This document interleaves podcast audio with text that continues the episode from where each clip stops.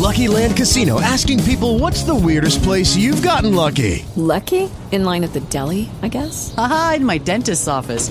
More than once, actually. Do I have to say? Yes, you do. In the car before my kids' PTA meeting. Really? Yes. Excuse me, what's the weirdest place you've gotten lucky? I never win and tell. Well, there you have it. You can get lucky anywhere playing at LuckyLandSlots.com. Play for free right now. Are you feeling lucky? No purchase necessary. Void where prohibited by law. 18 plus. Terms and conditions apply. See website for details.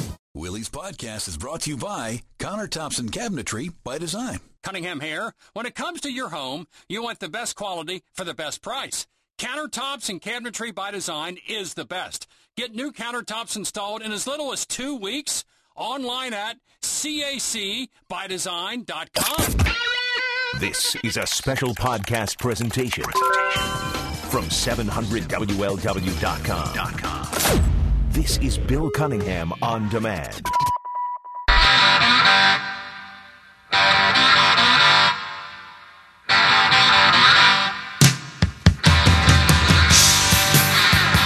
Well, he worked two straight days, so he has to take two weeks of vacation now. When you're the king, you get to do whatever you want because you wear the crown. The great American is off, the average American is in. Ken Broo for Bill Cunningham. And the one thing that caught my eye since I awakened this morning was the tumultuous ride that the stock market t- continues to take. Now, yesterday it was up about 400 points. This morning it was down about 400 points. It's back up to about 100 and, down about 116, down about 115 right now. So it's making some sort of comeback. But the point being is that we are bracing ourselves for a rocket ride yet again this week, and it looks like not only is the the end not in sight, that at the end there may be a big giant bear ready to eat us. Now, you may be saying to yourself, Ken, I don't have a lot of money invested in the stock market. You might be saying to yourself, Ken, I don't make a lot of money to, to, to play the stock market. But it affects your life because 401ks, uh, the ability for your company to expand and hire and not let employees go, all of the things that make America work as a capitalistic society are tied in some way, shape, or form to investments. And investments in some way, shape, or form are tied to the stock market. So we all should pay attention to it because even though we may not be in it in a primary sense, in a secondary and tertiary sense, we're all tied to what's going on on Wall Street. And it's a rocket ride. It really is. I mean, we enjoyed unparalleled growth from the end of 2016 to about January of this year. And then things started to get kind of crossways. Everything else in the economy looks pretty good. And maybe that's a reason why the stock market is, has been experiencing all of this volatility. So I thought maybe to begin this day, on this day, when we look and that's all we see is we see the numbers are up, the numbers are down, what's causing it. I wanted to get on one of the best tax attorneys that I know, someone that understands investment advising better than anyone I know. And she has a new book out that's actually not, not a new book. It's been out for a while, but I want to talk to her about it. It's called Wealth Unbroken Go- Growing Wealth Uninterrupted by Market Crashes, Taxes, and Even Death. Her name is Rebecca Walser. In fact, uh, if I'm not mistaken, she's been on CNN and uh, ESPN, not ESPN, MSNBC uh, a couple of times today talking about this volatile ride that we're on financially in this country.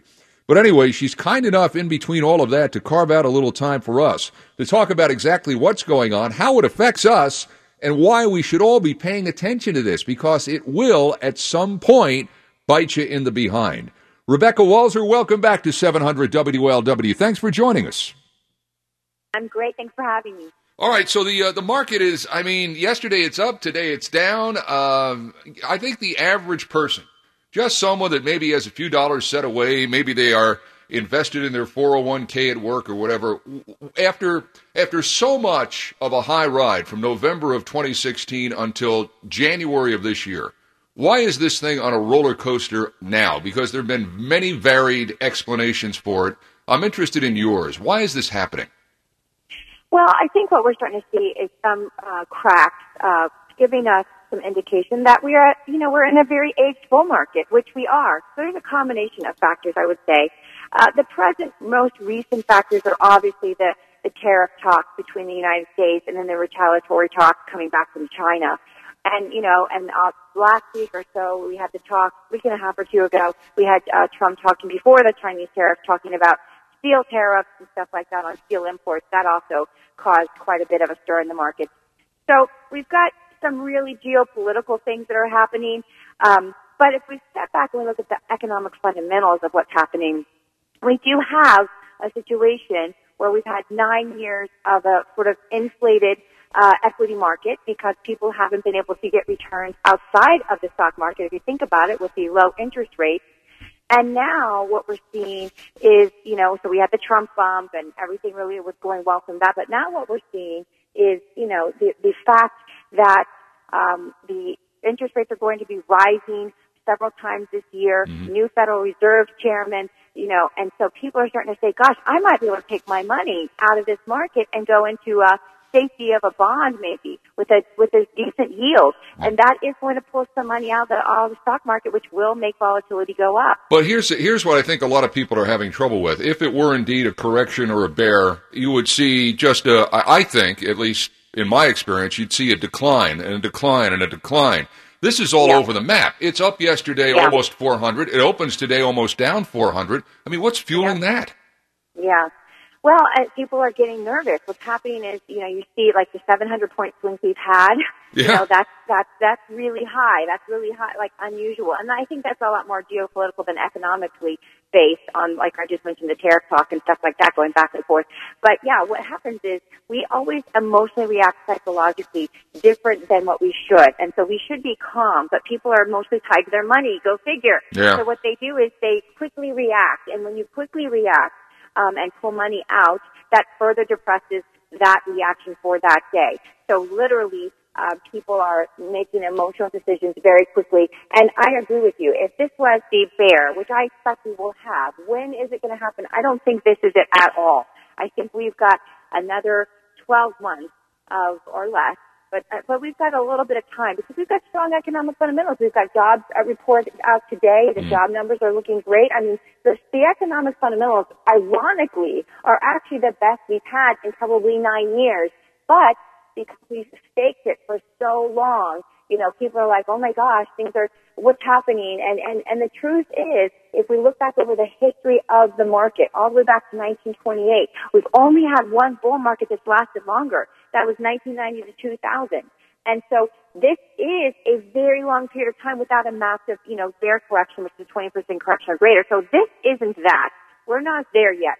But what I do think we're seeing are some cracks that indicate that, you know, volatility is going to play a factor this year. Unlike last year and, and the last, you know, eight years, we've had really smooth sailing.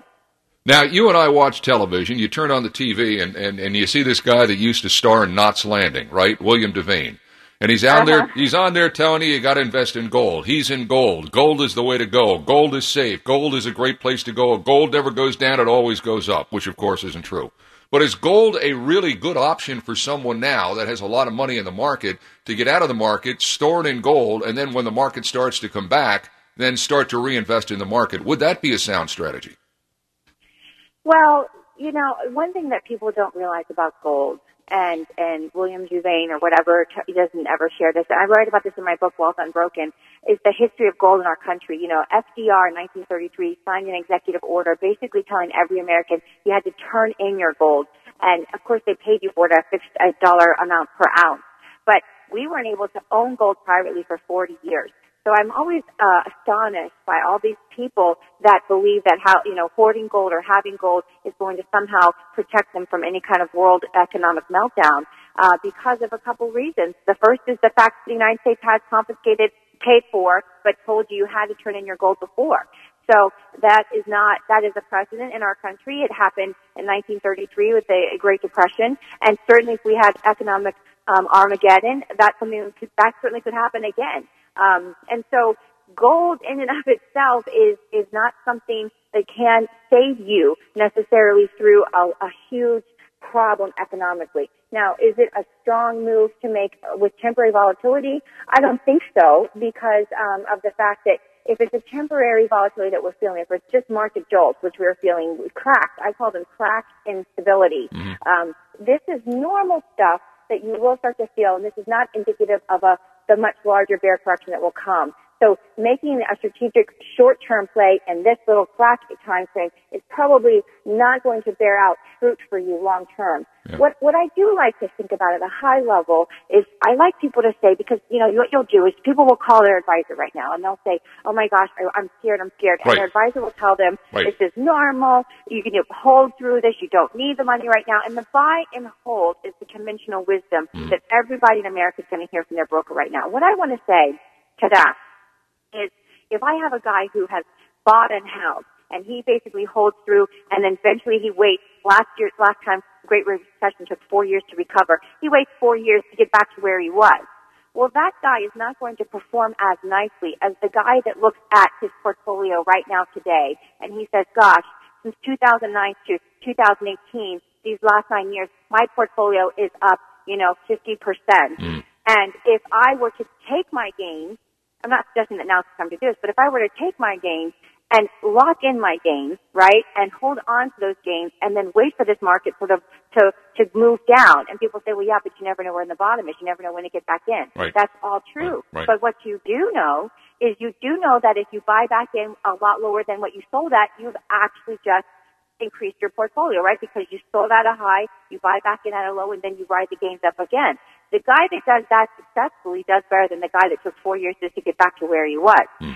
So volatility is a wealth killer, and we can't, you know, have these brokers, these advisors telling everybody in the country just to hold through it because that advice does actually cost your portfolio wealth. So, it just does. so if your broker's telling you that, you're saying, I don't want to do that. I want to lock in my gains and let's play this thing smart. And that's why I'm paying you a percentage of what I'm paying you to, to manage this stuff for me. And, and, and anybody that's got a, a brain cell working that's in that business is that's what they're doing right now. Yeah, unfortunately, you know, you hear all this terms of conflict of interest and stuff like that with, you know, people that are putting people into financial products. But unfortunately, I will tell you the, the advisors and the brokers, the financial brokers that are managing your, your wealth, we call it assets under management in, in this world, Yeah. they actually, they have a reason not to tell you to move to cash or cash equivalents because they don't actually get to earn their fees on cash and cash equivalents. There's nothing for them to manage, right? Yeah, so they right, can't, right. they can't keep, you know, so that's a little bit of a conflict of interest there. I read an entire article written by a, you know, an opinion piece recently that said why brokers are conflicted out from giving you the right advice. And the truth is, you know, you can't have your entire uh, client base move to cash and still earn a living. So I, I think that their advice is a little bit conflicted here. Yeah. And this is why it's conventional wisdom to tell you to buy and hold and just hold through it. Hold through it, hold through it. Yeah. Hell or high water, hold through it. And Yeah. I just don't agree with that advice because I do think you're right. I do think you can say, hey, I've made a lot of gains and I see this, this, this volatility and I think maybe I'll lock my gains in. And what happens though is people will say, well, that's bad advice because if you lock your gains in right now, right, at 2018 and then the market ends up going up this year, you just miss out on that entire Yeah. upswing. Yeah, it's a You risk. know what I call Yeah. that? What's that? Yeah. It's a risk. I call that greed. Yeah, that greed. yeah, yeah, yeah, yeah. Rebecca Wal- Rebecca Walser is our guest. She's written uh, many books, but her book right now that uh, that's really really good is Wealth Unbroken: Growing Wealth Uninterrupted by Market Crashes, Taxes, Even Death. Now you've said the word bear a lot here today. You've been saying bear, bear, bear, and you've been saying bear. You've been standing at the tallest mountain peak in Tampa, where your company is based, and you've been screaming bear. Of course, the tallest mountain in Tampa is probably about three feet above the ground. But the fact of the matter is, the bear's coming. I'm afraid of the bear. You're making this sound like this is nothing compared to when the bear come. The bear is coming to get you. How bad is it going to be when the bear gets here, Rebecca? Well, a bear market obviously is a 20% correction or greater. And here's the thing, you know, I don't know if you know who Jim Rogers is, but he's a, really one of the most prolific investors of, of our time, all time. And um, he uh, went on record last June, last September, and then again this this past January 18, and said that the and he's in his 70s. He said the greatest correction of his lifetime is coming. Oh. So uh, we uh, listen. We have to pay the piper. We have artificially, with federal monetary policy, QE one, two, and three, and the lowest interest rates for the longest period of time, lower for longer. We have artificially inflated our equities. We have a lot of people on margin debt, meaning they they're in the market on debt, mm. the largest sea of margin debt we've ever had in our market ever. So we are overinflated and at a high, high level. Not, there might be some value stocks, there might be some industries that are still valued, undervalued, but the bottom line is overall the market is overheated and it has been. We have mm. faked it for nine years. We finally have some good economic fundamentals. We finally have some ability for people to move their money out. and they will. And you combine that with the Federal Reserve de you know deleveraging their balance sheet, which basically means they're getting rid of the money they bought, and then they're going to raise interest rates as they go. All of these things are going to cause people to take money out of the market, and we are going to have a correction, and we have to. This is this is where it's headed now. The only thing we don't know is when. Yeah. So Yeah. I can't advise people to move to cash, but they have to ask themselves if I've done well and I've locked out a gain, does it make sense for me? You know, and I, again, I'm telling you, I don't think this is the beginning of the of the bear market right now because we just had the tax reform, and I think that did buy us at least a year. But it is going to come. Oh, You're after, right. after talking to you, I'm gonna I'm gonna sell my house, take all my money, and stuff it in a big new mattress. Is what I'm gonna do. Rebecca Walser, uh, your book, you, we can find it, I guess, at all the normal places, Amazon.com and uh, the brick and mortar stores. They still exist here in Cincinnati. And, and if somebody wants to find you, is there a website or someplace you can direct us to? Absolutely. You can go to Walser Wealth, which is W A L S E R, WalserWealth.com. Well, Rebecca, we always appreciate your time here on 700 WLW. Thank you so much. Thank you so much for having me. Have a great one. That a woman knows what she's talking about. That market has gone from down 115 to down 50 in the time we've been talking to her. So this woman knows. With the Lucky Land slots, you can get lucky just about anywhere. This is your captain speaking. Uh, we've got clear runway and the weather's fine, but we're just going to circle up here a while and uh, get lucky. No, no, nothing like that. It's just these cash prizes add up quick. So I suggest you sit back, keep your tray table upright, and start getting lucky. Play for free at LuckyLandSlots.com. Are you feeling lucky? No purchase necessary. Void where prohibited by law. 18 plus terms and conditions apply. See website for details. What if you could have a career where the opportunities are as vast as our nation, where it's not about mission statements, but a shared mission? At U.S. Customs and Border Protection, we go beyond to protect more than borders from ship to shore, air to ground. Cities to local communities, CBP agents and officers are keeping people safe. Join U.S. Customs and Border Protection and go beyond for something far greater than yourself. Learn more at cbp.gov/careers. She's smart. The average American in for the great American. News Radio 700 WLW. All right, back on the big one, 700 WLW. The average American in for the great American on this dreary Wednesday. What happened to yesterday, huh? I mean, I had all those storms yesterday, but for a while it was nice. Now apparently we're back to winter. Anyway, we have a rip roaring show for you today. We're going to talk about D I V O R C E and how you can avoid it. Because let's face it, if you can avoid that, your life is going to be a lot simpler. Maybe you can't. Maybe it's not worth avoiding. But if you can, we have a surefire way for you coming up here between now and 3 o'clock. Also coming up between now and 3 o'clock, concussions, rule changes in the NFL. And are they really going to prevent some of the injuries we've just seen that have been horrific over the course of the last 10 to 15 years? But next, straight ahead, your house is killing you. You have no idea what's going on in your house right now. It is waiting to attack you when you come home, and you may not get out alive uh, tonight. Now, if that ain't a tease, I don't know what it is. News Radio 700 WLW. 1236, 700 WLW, the average American in for the great American on this gloomy Wednesday. Welcome back. You may not know this, but your house may be secretly killing you. That beautiful thing that you purchased years ago, that mortgage that you continue to pay over the course of 30 years, all the home improvements that you've made, the lawn care, the upgraded kitchen, the new cabinets, and all that, all of that aside, it may be something that is secretly eating away at your life, and that even as you lie in bed at night, it may be sneaking up and attacking you. I know this. I know this because I know a lady who understands all of this. She's someone we've had on the show many, many times before. Her name is Debbie Sardone, and she is a cleaning industry expert. And I would bet cash money that Debbie's house is not secretly killing hers. Debbie, welcome back to 700 WLW. How are you?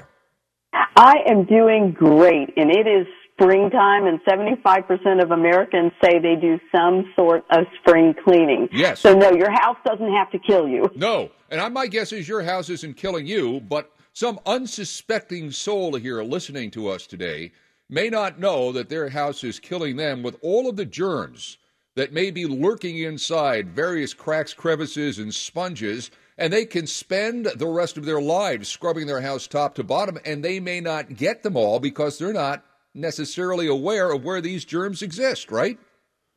All of us have things in our homes, including myself, yeah. that have so much bacteria oh. in it. If we were just aware, we, we have no idea how easy it is to clean and eliminate certain types of E. coli, mold, and bacteria that can potentially make us sick. Wait a minute. I have E. coli in my house. Is that what you're telling me? I could have E. coli in my house. 45% of sinks tested to be germier than a toilet seat. So most of us have things like the sink that needs to be scrubbed and disinfected, uh, things like that sponge at the kitchen sink that we're trying to wash our dishes with mm. are just filled with bacteria. A simple remedy is to pop a wet sponge into the microwave for about a minute, oh. and it will steam it up and kill that bacteria like nobody's business. So the sponge is a really good place to start if you want to just cut down on the things in your house that could really make you sick. Exactly. That's a great place to start. But then take a look at your toothbrush holder. Oh. Where you pop that toothbrush in every day. When's yeah. the last time you ran the toothbrush holder through the dishwasher? You can put it in the top rack of the dishwasher. Or how long have you used that, that toothbrush all through the flu season? It may be time to just simply throw the toothbrush away and get a new one. Well, yeah, your dentist said you should change your toothbrush about every three months anyway, right? I mean, so I mean, it's just good hygiene. But you're right. You think the toothbrush is, is there, and you know, it just uh, I brush my teeth with it. But right, if you had the flu, maybe like three or four weeks ago, and you're using the same toothbrush, chances are you may get sick again. I mean, that's just logical, isn't it? Exactly. It's simple, but we don't think about it. Let's go back to the kitchen. Think yeah. about the cutting boards. Oh, cutting boards you're cutting fresh fruits and vegetables can harbor potentially very dangerous bacteria. Fresh fruits and vegetables, is that from the additives or the preservatives or from the insecticides or what? Oftentimes people forget that they've maybe cut up some meat, like oh. chicken or raw meat on a cutting board. They don't clean it properly, and then a day later they're cutting up uh, an apple. So think about the cutting boards. You can rinse it under hot soapy water, clean it with a little bit of bleach, and you'll kill some bacteria. And also use separate cutting boards for cutting up raw fruits and vegetables versus another cutting board you only cut up meat that will be cooked. Let's move to the bathroom because the bathroom seems like it's just it's like germ city in there. I mean, you could take Clorox and just scrub everything down, and, and, and maybe you get it, maybe you don't. But the the fact of the matter is, uh, if if if a sponge is germ central, then uh, I would think a bathroom is like the hotel it lives in. Oddly enough, bathrooms aren't necessarily as germy as sometimes our kitchen and even some of the pet toys in the house. But one thing to think about is making sure you are cleaning the faucet handles in the bathroom. You need to disinfect those. Sometimes they don't get cleaned. And also in the bathroom, countertops need to be disinfected periodically. 32% of all countertops are harboring dangerous germs and bacteria. So we just need to wipe them down. Well, Debbie, what could these what what would these germs do to you? What would happen? You know, for an average healthy person, we're ingesting germs every day and it doesn't have an effect on us at all. But when you have an immune compromised system or you're the elderly, uh, women, people with cancer, you know, our nonprofit Cleaning for Reason serves women who are battling cancer. Yeah. When your system is compromised, you're much more susceptible to these dangerous germs and bacteria that normally won't affect us at all. So, in other words, uh, you and I can uh, can uh, just go about our daily lives, and, and maybe we're not quite as um, you know as as as concerned as, as you are. Yeah, as a, yeah. But I mean, we may reach a point in our lives where our immune system is compromised. Hopefully, it's not through a cancer treatment, but it might be something else. It just might be we're at a weak point in in in our whatever our health may be. It might be coming off the flu, going into the flu. It might be, you know, we're taking run down. People yeah, get yeah, run down. Run down, taking medication that uh, that may, you know, harbor or, or, or, hurt our immune system. So it, it really doesn't it, it really doesn't matter whether you're healthy or not. This stuff can make you sick. Exactly. so many places can be kept cleaner in our houses that we don't realize in our homes and workplaces that we don't realize how simple it is to disinfect them and how easy it is for them to harbor germs like a coffee maker reservoir. So just being aware that we could be extra diligent during our cleaning processes to eliminate more germs and bacteria will help when our systems are somewhat compromised. Debbie Sardone's our guest. She's a cleaning industry expert. You know, years ago when I was single, I thought I had a very clean, healthy kitchen because in the drain of my of my sink I had this plant growing out of it. And I thought, well, look at that. That must mean that everything is going well. But then I come to find out it probably wasn't the best thing, was it? No, it's probably mold and mildew, and we want to kill that kill with that, some bleach. that. Absolutely, absolutely. There. Now, when you clean your house, should you, you you first of all you should use a disinfectant or some. You mentioned countertops and all that, but is you know soap and water just doesn't work anymore, does it? You know, in general, for normal household cleaning, soap and water or mild um, cleaning products that are not necessarily disinfectants are are adequate. Um, regularly washing sponges and cleaning towels are important. Bleaching areas that harbor mold and mildew. That's a very simple process. You don't want to over disinfect your countertops because what happens is you don't disinfect correctly. You actually create a superbug because all you do is kill the weakest germs, leaving behind the strongest ones to multiply. So there's- don't get There's too str- nervous There's stronger bugs. There's bugs are stronger than others. In other words, there's like a bug that can eat other bugs, and then it can eat you. Is that what you're saying? Correctly, you can oh, create a super bug by disinfecting incorrectly when it comes to germs. I'm getting sick just just just thinking about this. Unbelievable. Now, here's something else too. I think a lot of people don't understand is when you go to bed at night, right? You go to bed and you're sleeping on the sheets. You know, there's all things. I mean, there's dead skin and everything coming off of that. When you wash your sheets, should you not wash your sheets in hot water? You absolutely should. Wash your sheets in hot water. Sheets can have E. coli and like you said, some of those really tiny microscopic little bugs that live in pillows and sheets. So wash them in hot water and of course if they're light colored sheets, add just a quarter of a cup of bleach to kill any bacteria. Is there any and wash your sheets once a week. Is there any place that doesn't have E. coli anymore? Is there anywhere where I can go, maybe after I'm done here, just to sit for a while and not feel like I'm going to be attacked? Any place? Obviously, there really isn't. So the best defense against all of these dangerous, harmful bacteria is regular hand washing with old-fashioned soap and water. That's the best defense. And Debbie, we can find you at issa.com. issa.com. What is ISSA? ISSA is the Worldwide Cleaning Association for all things cleaning. You can go to ISSA.com. That's it. Super simple. Debbie, it's always great having you on. Thank you so much for your time. We appreciate Thank it. you. All right. Talk Thank to you you. soon. Bye. Take care. Debbie Sardone. There is no, you just heard it. There is no place on God's green earth that is free from E. coli. There's nowhere you can go, but you can go home and attack it tonight. Don't be duped. Don't sleep in your bed. You're going to get E. coli. Don't use that sponge you used yesterday. You're going to get E. coli. Don't cut your chicken the same place where you cut your vegetables. In fact, uh, some advice that my father gave me many years ago when I was a teenager. He sat, he sat me down and he said to me, Son, whatever you do, don't cut your chicken where you cut your vegetables. I said, I don't know what that means, but it makes sense. Clean it off. This woman knows. I bet you're going to think once or twice before you go to bed tonight. It's the average American in for the great American. News Radio 700 WLW. 1252 News Radio 700 WLW. Welcome back. It's the average American, Ken Broo, in for the great American who's off on vacation yet again. Has there ever, been in the history of terrestrial broadcasting anyone who has taken more vacation time than the great American? I'm just posing that as one of those theoretical questions. Not that he doesn't, not that anyone doesn't deserve vacation time. I'm just wondering. Just wondering. By the way, if you're wondering, other places where you can find things that are rife with bacteria and fecal matter and E. coli are places like kettle handles and remote controls and door handles and, of course, toilet seats.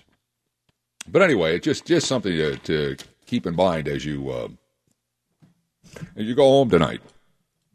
There's a phenomena going on. I, I, I of course, I, I work also in the uh, in the television side of things, and uh, and then work here on on 700 WLW. But there's kind of a phenomena going on, and I don't know.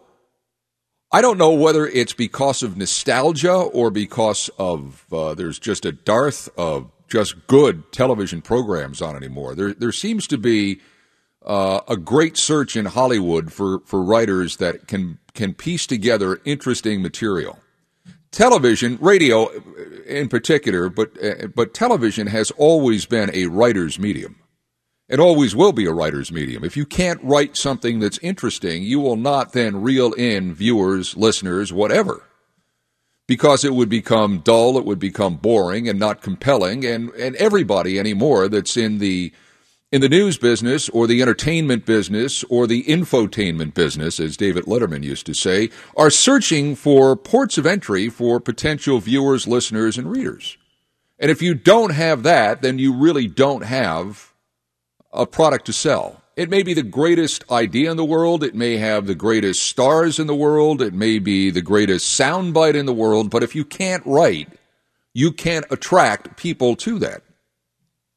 And for many, many years, I think it, it, television has struggled with trying to mix entertainment with thought provoking things, be it comedy, be it drama, be it whatever. And there's a bit of a phenomena going on right now with Roseanne Barr. And we saw it again last night. Uh, because of, of, of where I work, Nine on Your Side, here at 700 WLW, I can, I can get access to what are known as overnight ratings. And what that means basically is that the next day, uh, within hours after a program airs, we know how well that, that program did. We know how well uh, it did against the rest of the competition, but as a standalone product, we know how well it did. And yet again last night, this, this phenomena of Roseanne just, just appeared again. And there are a lot of uh, oh yes, no, it was it was number one in Cincinnati and around the country, and it was not even close. It was number one by a country mile here in Cincinnati. Most of you that watched television last night watched the Roseanne Show or the reboot of the Roseanne Show. And there are a lot of theories as to why it uh, it's doing as well as it's it's doing, and some think there are political ramifications or reasons for it. Some think that there uh, is, is, some sort of message that, that Roseanne is trying to, to deliver about what she believes personally. But honestly, I think what it is, is it's nostalgia. Nostalgia has always played well in all forms of media. It's always played well. We always want to go back and touch what was in a more innocent time in our life, or when we were younger, or what we remember with our moms, dads, brothers, and sisters. We always want to go back to them. With LuckyLand Slots, you can get lucky just about anywhere. Dearly beloved, we are gathered here today to. Has anyone seen the bride and groom? Sorry, sorry, we're here. We were getting lucky in the limo and we lost track of time. No, Lucky Land Casino, with cash prizes that add up quicker than a guest registry. In that case, I pronounce you lucky. Play for free at LuckyLandSlots.com. Daily bonuses are waiting. No purchase necessary. Void where prohibited by law. 18 plus. Terms and conditions apply. See website for details.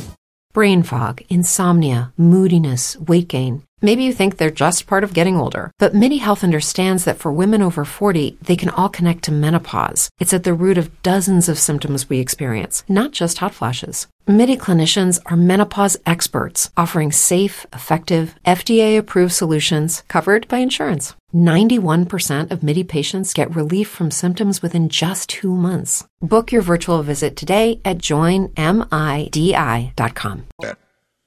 Doesn't matter whether it's a song, doesn't matter whether it's a movie, but that's why you see a lot of what you see from the entertainment industry. They call them reboots. You might have a movie about an old television show. You might have a, you might have a television show from back in the 70s and 80s that becomes a movie. Well, this is a reboot of a wildly successful comedy. A wildly uh, successful sitcom that had a great ensemble cast. And I don't think that the popularity of Roseanne is anything more than that. I think it's simply because it's a touch of nostalgia mixed with really good writing. and really good character development. And yeah, there's slapstick comedy, and yeah, there's there's crudeness. The show was always kind of a crude show. But that's why so many shows from the 70s do so well in syndication. All in the Family, which was a groundbreaking show, and the various spin offs of All in the Family. Groundbreaking shows. There was a show out that was uh, on the air. I think CBS ran the show back in the 70s. It was called One Day at a Time. Remember that show? Uh, Bonnie Franklin, the late Bonnie Franklin, had the lead. Uh, Mackenzie Phillips was one of the characters, uh, played one of the characters. Uh, Valerie Bertinelli played one of the characters. I think Pat Harrington played one of the characters. But what it was, it was a groundbreaking show in that there was this single mom, a divorced mom, who was raising two teenage girls. And when it came on, people would say, well, why are we doing a show about that? Because that was where America was going. The traditional family was breaking up. And there were a lot of single moms out there, and they were raising a lot of young children, and every day was a new adventure, hence the title, One Day at a Time. That show does really well on the various cable channels that it appears on. There's like 700 of them, but it's a standout show. Its ratings do really well. When it went into syndication after its first run, it did really well. This is what's going on with Roseanne. Everybody wants to say, well, it's this and it's that, and it, it's because you know, she's uh, pro Donald Trump and everybody else in Hollywood isn't pro Donald Trump. And that's what her character, it's not that. It's not that. It's never been that with any of these shows. It's writing, it's character development, and it's a touch of nostalgia. And it's being played out all over the place. The, the ratings for the first show, I think we're on episode three now. The ratings for the first show were crazy. They were off the charts. And last week they were down a little bit, and this week they were down a little bit as well. But it's it's it's going to seek a level out where it's going to become one of the most successful shows that that we'll see here in this calendar year in in uh, in 2018.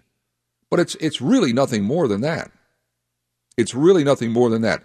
America has always gravitated toward shows that are entertaining and written well. And television, in particular, will always be a medium always be a medium for writers. Up next, if you don't share the chores at home, if you don't help your wife out, buddy, you are headed for a payday deluxe and you ain't the one who's going to get paid. Next on 700 WLW.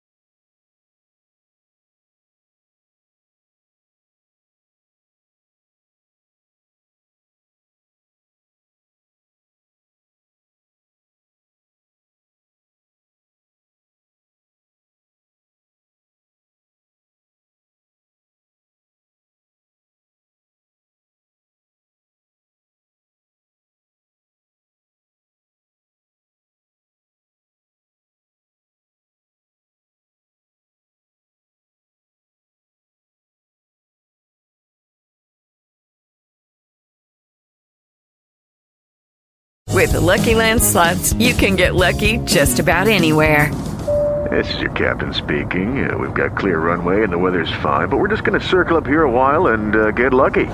No, no, nothing like that. It's just these cash prizes add up quick. So I suggest you sit back, keep your tray table upright, and start getting lucky. Play for free at LuckyLandSlots.com. Are you feeling lucky? No purchase necessary. Void where prohibited by law. 18 plus terms and conditions apply. See website for details. When you drive a vehicle so reliable it's backed by a 10 year, 100,000 mile limited warranty, you stop thinking about what you can't do and start doing what you never thought possible. Visit your local Kia dealer today to see what you're capable of in a vehicle that inspires confidence around every corner.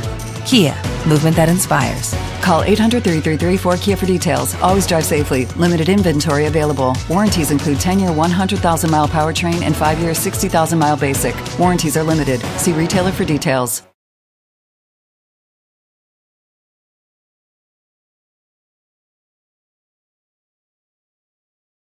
Willie's podcast is brought to you by Countertops and Cabinetry by Design. Cunningham here. When it comes to your home, you want the best quality for the best price. Countertops and Cabinetry by Design is the best. Get new countertops installed in as little as two weeks. Online at cacbydesign.com. I make a rich woman beg, and I make a good woman steal. I make an old woman blush, and I make a young girl squeal. Wanna be yours, pretty baby, yours and yours alone.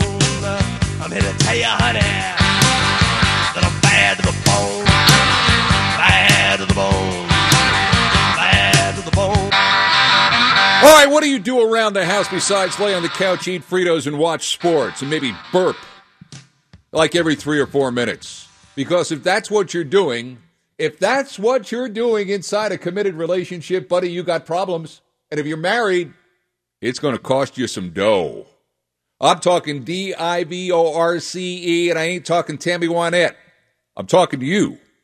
Because there's a new study out from the Harvard uh, Business School that found 25% of divorced people break up because one doesn't help the other in maintaining not just the relationship, but the home. And my guess is that um, it's more male than female, but that's just a wild guess on my part. Somebody who knows all about D-I-V-O-R-C-E is my next guest. We've had him on before, and we love any time we can get Jim Mueller on the show. He is a divorce attorney from deep in the heart of Texas. Jim, welcome back to 700 WLW. How are you? Good, Ken. Thanks for having me on again. Always appreciate it. No, no, we love having you on. Now, am I right? I mean, normally when couples fight and it, you know, gets to a point where this thing is blowing up, that it's normally the guy that's not helping out the woman. Isn't it more often than not? Well, well, we we we certainly hate the gender stereotype, but yes, Yeah. in this situation, it's simply more of the men that are not quote unquote pulling their weight when it comes to what everybody considers household chores. Now, I know of a marriage that used to be where the guy would come home from work, be a hard day, a hard day at the office or whatever, and uh, his wife was working too, and all he wanted to do was lay on the couch and read a newspaper, and she's running the vacuum all over the place. Now they stayed together for a while, but after after it was all said and done, after it blew up, uh, she was saying, "What the hell did I just do for the last twenty years? What am I nuts?" And I think that's where, I, and, and and if that guy was smart, and I don't know whether he is or he isn't, he had to be saying the same thing. He said, "I just." This thing just blew up because all I was doing was laying on the couch reading the newspaper. I mean, this is a lot of this is just common sense, is it not, Jim? You would certainly think it's common sense. And I think what ends up happening is it doesn't happen overnight.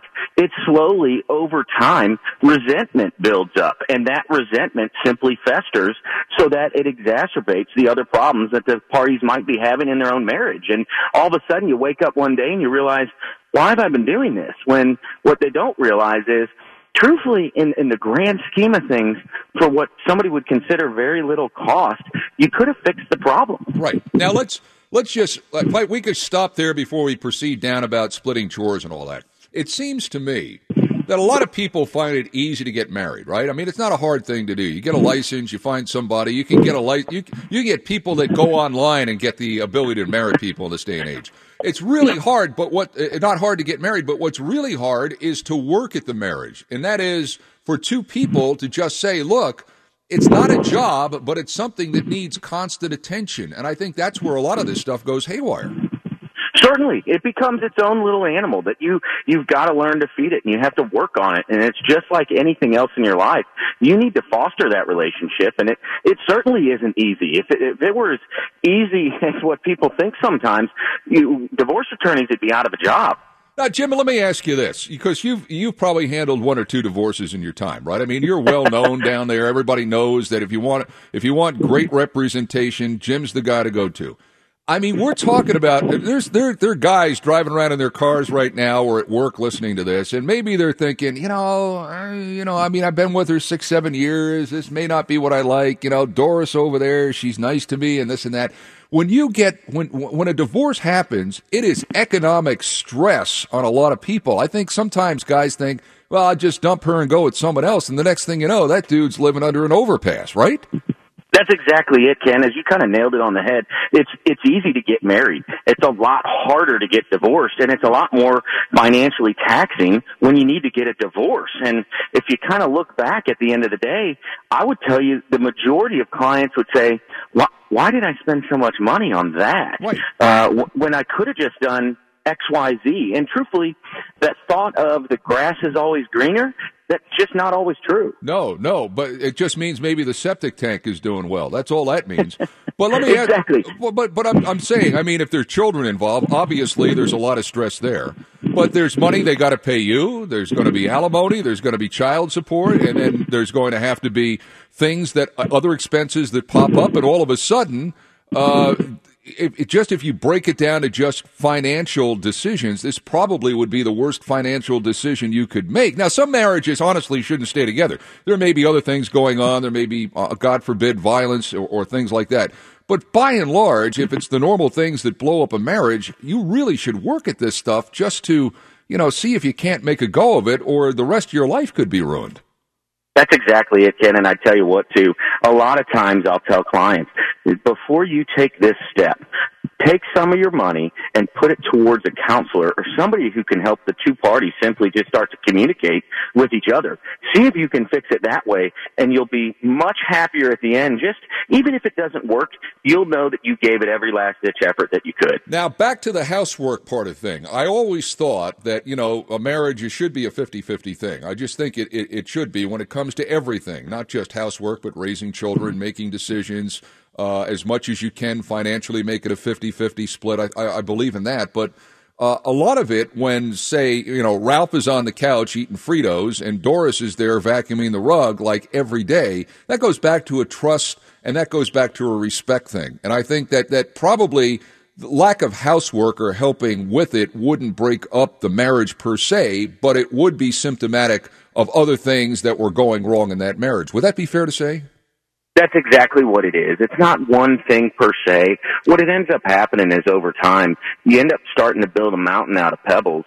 And next thing you know, it's all these little things add up and that's all the person starts to consume their thoughts with is all these things of resentment and that truly their marriage is no longer what they signed up for, which was an equal partnership. Now let's and think, I think that's what happens. Now let's think about this, Jim, because I'm just trying to just trying to think this thing through with you. You ever have clients come in and sit down with you and they try to think things through with you? You know, they talk, you talk. Is that does that happen a lot with you? A lot, a lot. I tell you, I play armchair counselor a whole lot. Well, with Jim Mueller, he's a uh, he's a divorce attorney. I mean, maybe I mean he like a lot of people get divorced where you live because there's just a lot of people there. But I, I I'm just I'm just wondering as we talk this out between us if it's going to cost you, I don't know how many thousands of dollars a month in, in alimony or child support or combination of both, would it just be cheaper for like 50 bucks a week or every two weeks? Just go get a maid and have the maid come in and clean the house. Completely. I think sometimes sitting down and actually just reviewing a budget to see what you can do that in the long run for what seemingly could be very little money per week and relieve stress for everybody involved. And I think that's the goal of it is, is to reduce stress in your life no matter what. And I think some people don't realize it, it, um, it's the attorney's job to tell them you might be able to save this for fifty dollars a week. Yeah. Yeah, no, I mean, uh, uh, to me that makes that makes infinite sense. You make infinite sense. That's why we love having you on, Jim. If if somebody wants to find you and save their marriage, what do they do? They can get in touch with me, Ken. It's at Jim Mueller. I'm at Verner Brumley, VernerBrumley.com or 214-526-5234. I love that. You know, maybe you're, you you get get a, a, a number that actually spells something out, like you know, save wed or something like that. You know, just a marketing idea there for there you, There seems to be too many divorce attorneys around. Uh, Jim, it's always great having you on. Thanks for your time. We appreciate it. Thank you, Ken. Take care. Jim Mueller, divorce attorney. Have you ever got, have, seriously? If you've gone through a divorce, I'd like to hear from you. I'm going to open the phone lines here in about four minutes. I'm going to open the phone line. If you've gone through a divorce, do you ever stop and think maybe if I just did something uh, a little bit more, I could have saved myself some money and some headaches? What one thing would it be? Would it be housework? Would it be helping out around the house? You know, if Rita needed something, you know, Rita needed the, you know, she needed the garbage disposal fixed rather than you, you know, going out with your buddies to B Dubs for a couple of beers and a, you know, a UC game. I'm interested. I really am because I'm trying to heal things here. Your worst, your worst mistake inside your marriage, and what would it have meant if you didn't make it? Seven four nine seven thousand one eight hundred. The big one, pound seven hundred on AT and T. It's the average American in for the Great American on this dreary Wednesday. News Radio seven hundred WLW.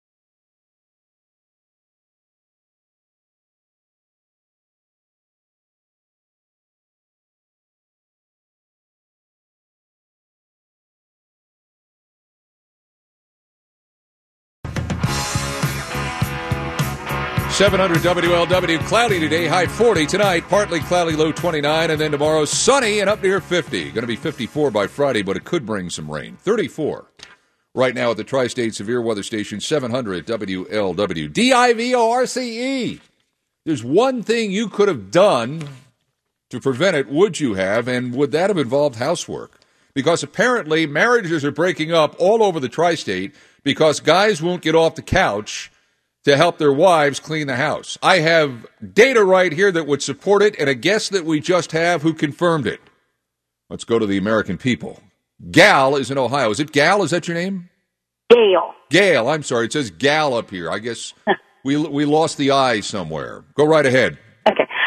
Um, my divorce, I think, was more about my kids because when I became a mother, my instincts were to take care of the kids and all my focus became taking care of the kids and things like that. Sure. And I kind of left my husband to, you know, I thought that's what he wanted me to do, take care of the kids, but I kind of put him on hold and then he, I, and I, he went out and had an affair and stuff. But when I look at it, because I've been divorced for 19 years, when I look back on it, that's what I picture it being. It wasn't the housework or anything like that because we both worked, but it was because I my focus was on the children. Well, hang on a second, Gail. It sounds like you're blaming yourself there because you had how many children did you have? Two. Two. Okay. Well, did did did you have these children with your husband? Yes. Well, why wouldn't he then participate in some of the uh, the the work that goes in and around raising kids and taking the kids wherever Well- they have to go? It's not. Well, he did. He did, but I I did it mostly. It was I felt like it was it's just like a woman's instinct. It's so hard to explain. It's like their take care of the kids. That was their that was my focus. Well, but but I understand no marriage is the same, and every marriage is different. And they have their own stresses and whatnot. But when I was when I was married, and and and my wife and I had young kids, I would if they had to go to the doctor, you know, I would take them sometimes. She would take them sometimes. If they had soccer games, baseball games, we'd go to those. Uh, you know, we'd split up sometimes, one to one, one to the other.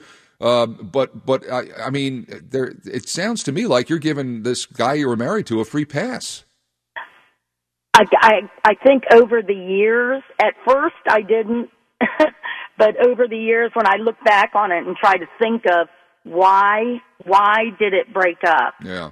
I think it was more of kind of that that I didn't we didn't like go out on dates without the kids and stuff. See, you got to do kids that. were Got to do that. always involved. But he's got to suggest that too. It's not just you. Yeah. to suggest. I mean, he's got to say, "Hey, Gail, look, well, let's step out." Uh, well, I don't know where you are in Ohio. Where do you live? With the LuckyLand Slots, you can get lucky just about anywhere. This is your captain speaking. Uh, we've got clear runway and the weather's fine, but we're just going to circle up here a while and uh, get lucky. No, no, nothing like that. It's just these cash prizes add up quick. So I suggest you sit back, keep your tray table upright, and start getting lucky. Play for free at LuckyLandSlots.com. Are you feeling lucky? No purchase necessary. Void where prohibited by law. 18 plus terms and conditions apply. See website for details.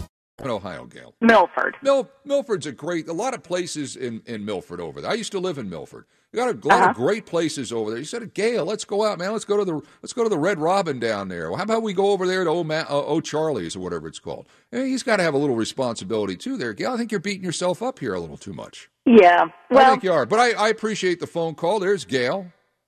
I mean, it's. I mean, I mean, you think about it. They had two kids, and like he decides, well, she's not paying attention to me. I'm going to go have a, uh, an affair. I mean that that to me doesn't sound like that's on Gail. That sounds like it's on you know Ralph or whatever his name is. Uh, Dale is in Waynesville. You want to talk about the Roseanne show? Uh, yeah, uh, but, uh, I'll tell you, I think, uh, Yeah. uh, America is, uh, is speaking out and, and showing the popularity of this show, uh, for a very simple reason. Uh, I think that, that if you talk to people, working normal American people, they are so tired of the, of the, of the liberal agenda, the, the, uh, the politically correct, and and If you're- all of you're this a other guy and silly you're shaking hands with a woman, you've got the bone that, that anything that that will speak out against uh, this this crap is is uh, is, is, is will be very popular. So you think, And, you uh, think you're, you're showing your displeasure with The only reason why I came in here today is because I could see you, Sig.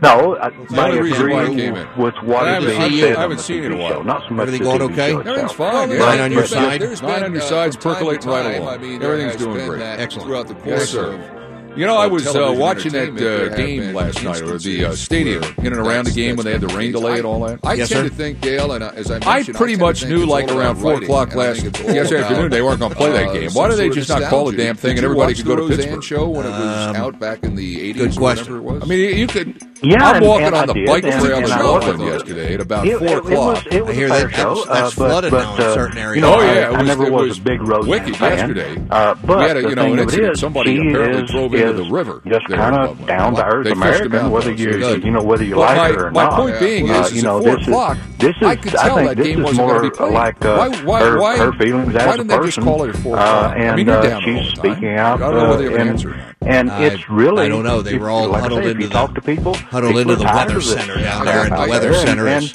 sanctuary doors locked, and all guards silly and everything. crap. Yeah, there couldn't have been very many people down there to begin with. That yet. Wasn't too many. Yeah, that's think what I was gonna say. There weren't too many. of, lot of have no fans in idea blue, the way she feels and uh, a few of them portray the character stood in the rain the But I'm- I'm, time. defaulting back to what at I the said. end I of the, think thir- uh, the, love thir- the, nostalgia. the Cubs dugout, third they base love- side of the dugout. and- and television There was is probably 20 to 25 people that stood there the entire time in rain. A Scott Sloan said watching, last, waiting and it's for a autographs. really Scott Sloan said last week when we were down at the Holy Grail, he said that crude the, humor. they should have done a promotion, I mean, just handed out like soap Of course, there's that there. to uh, Cubs fans so they but could as just they take a develop shower while they were characters, there. I thought that was over the top. the half hour. It's, So did well, I thought really that was over the top. I, I, I agree. Coming up on Sports 130, 30, thinks I got a News restraining order on me at the Rock and Roll Hall of Fame because I, you know, I talk about music all the time. I know. Something wrong with him. I don't know. There's something wrong with all of us. Uh, Ken Broo, the uh, Stooge Report, is a proud service of your local Tempstar heating and air conditioning dealers.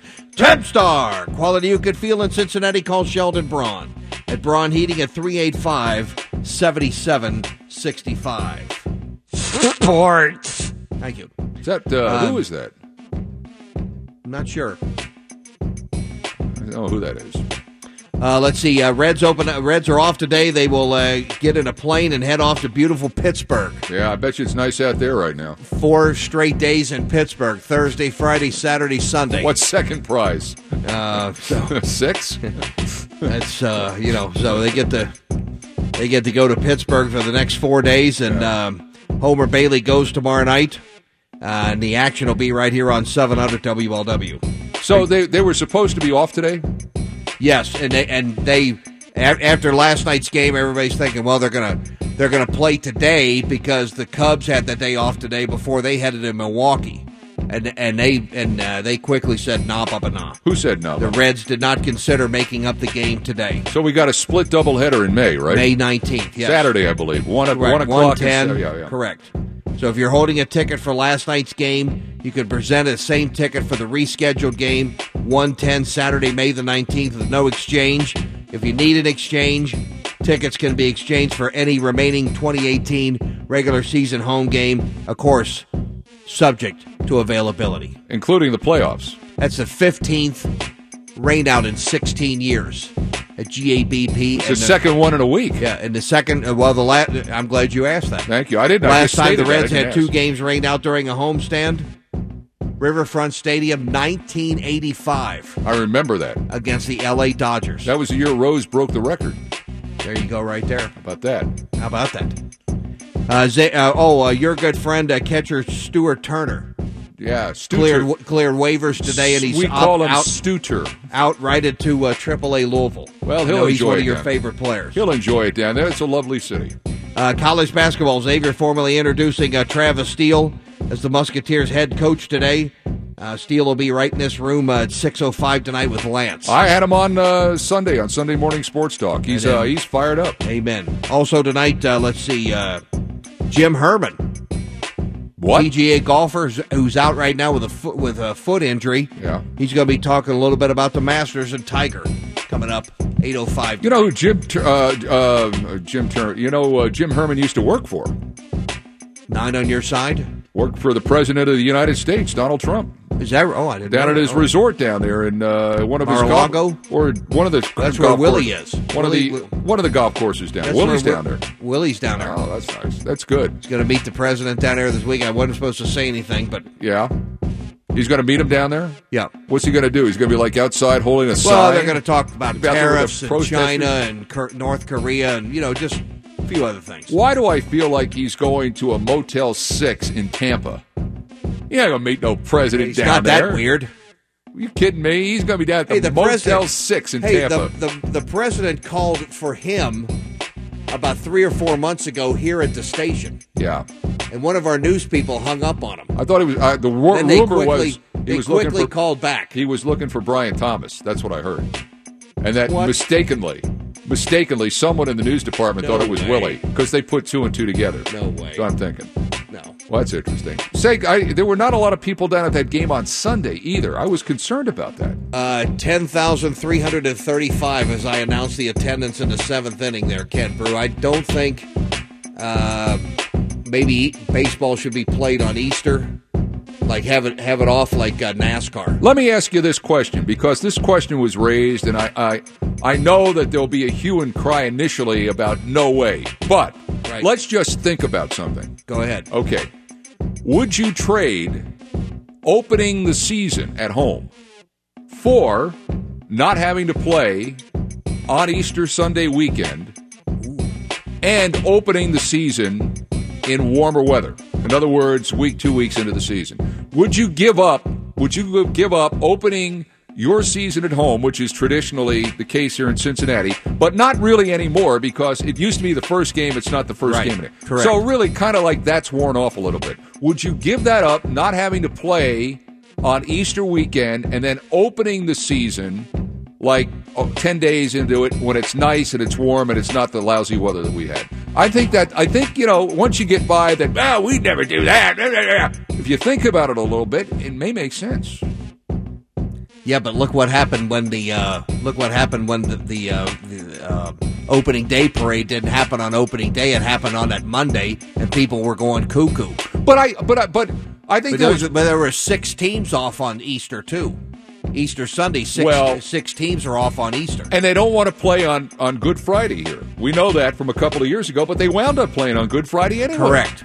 So I'm just wondering that, you know, as things morph and they change and as television dollars just continue to control everything, would you consider I mean if you were would that Well, bother the- you if you were a fan? Look at the Cubs; they're on a ten game road trip right at the start of the season. They Yeah. don't open at Wrigley Field till next Friday. But but it's but you know it's different here. This is Right. what we Well, do, uh, you know, but I'm just saying If they that- wouldn't open the season here, th- th- I think Reds fans would revolt.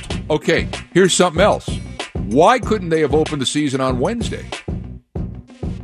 That I don't know. I mean, I understand about scheduling and all that, and you don't want to play Good Friday. I think you hit it up on like April first or second and start it then, not March twenty eighth. That's idiotic. I, I agree, but they've got all these off days That's at the Major union League one. Baseball. I think a lot of this is just stupid, and it's just like it's just like kowtowing to television.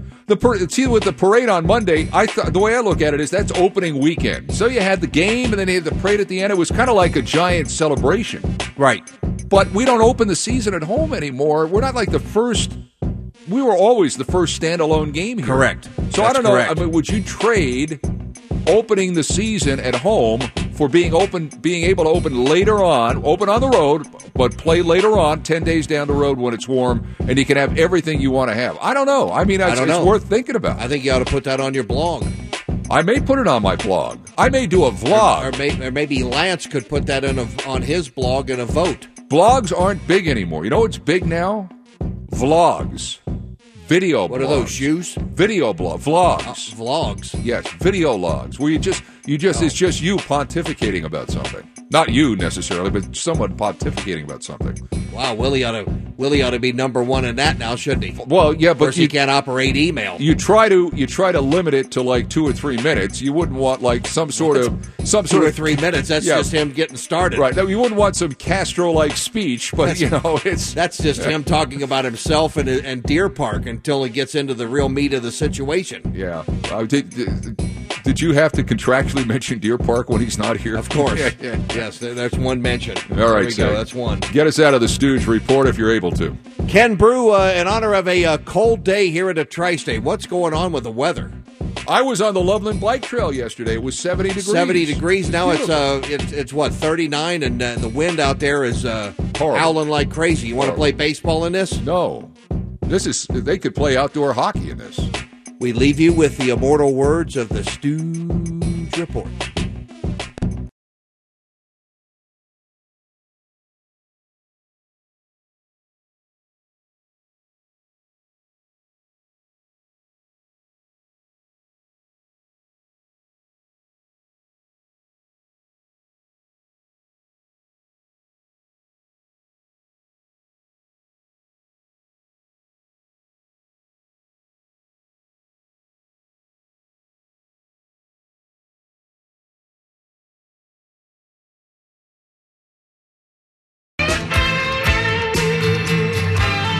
150 News Radio 700 WLW, the average American in for the great American.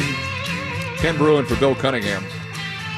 I believe at the top of the hour, Cincinnati City Council is going to vote on that land swap deal that would allow the city to uh, make the King Records building on Brewster Avenue a, a historic site. And uh, I'm not sure which way the vote is going down. It, I would think if it's uh, if it's something that's already been approved uh, in committee that it would be passed, but who knows? It's politics. You never know which way it's going to go. But uh, King Records is is something that uh, I have an intense interest in and is part of our city and its heritage. At one point, King Records, and this is going back in the 40s and into the early 50s. At one at one point, King Records was the fourth largest record label in the world. And just think about that for a second. In little old Cincinnati, the fourth largest record label in the world. I think the background story, or at least the bullet points, are, are known well. Sid Nathan, who was a uh, uh, a guy that owned a record store at one time, uh, scraped the money together and bought the uh, the press, bought the facility, bought the label, founded the label. There were King Records and then there was Queen Records because he believed that there had to be two separate record labels. And then there were other rep- record labels that developed after that, so he would have uh, a label for each one of the various genres of music that he had. Uh, he had rhythm and blues, he had gospel, he had country. Um, he he had the the King, the Queen, uh, the Federal, and the Deluxe record labels. And uh, the building, which is now in a dilapidated sense, there have been several efforts to try and, and, and turn that into something other than just what it is, which is a, a vacant warehouse with a bad roof that leaks. Uh, various incarnations of that project have come and gone, and now, hopefully, with uh, if indeed this does go through, there will be a chance to celebrate what is a, a very big part of Cincinnati's history. There, rock and roll, for all intents and purposes, began in the early 50s. But rock and roll was basically born out of rhythm and blues. And unfortunately, back then, uh, a lot of the music that was rhythm and blues was not available on uh, radio stations that chose to segregate its music. There were radio stations in this town and other towns where they would just play white music, music made by white artists. And uh, other radio stations that uh, chose to play black music largely were owned by um, uh, people that may not have even been in that that town. They just might have owned the station. But but if you knew where that music was, you could gravitate to it. People that, that grew up here in the 60s, in the 50s, they knew where that music was and they knew how great it was. But rock and roll was born out of rhythm and blues, and there was an act called the Delta Cats and it was run by Ike Turner. Ike Turner and his Delta Cats, featuring Jackie Brenston. Jackie Brenston was, because of no other reason why, he was simply their lead singer. I think he was their, their saxophone player, but he could sing. He could sing a lot better than Ike Turner could. And so they had a. Uh, a okay, round two.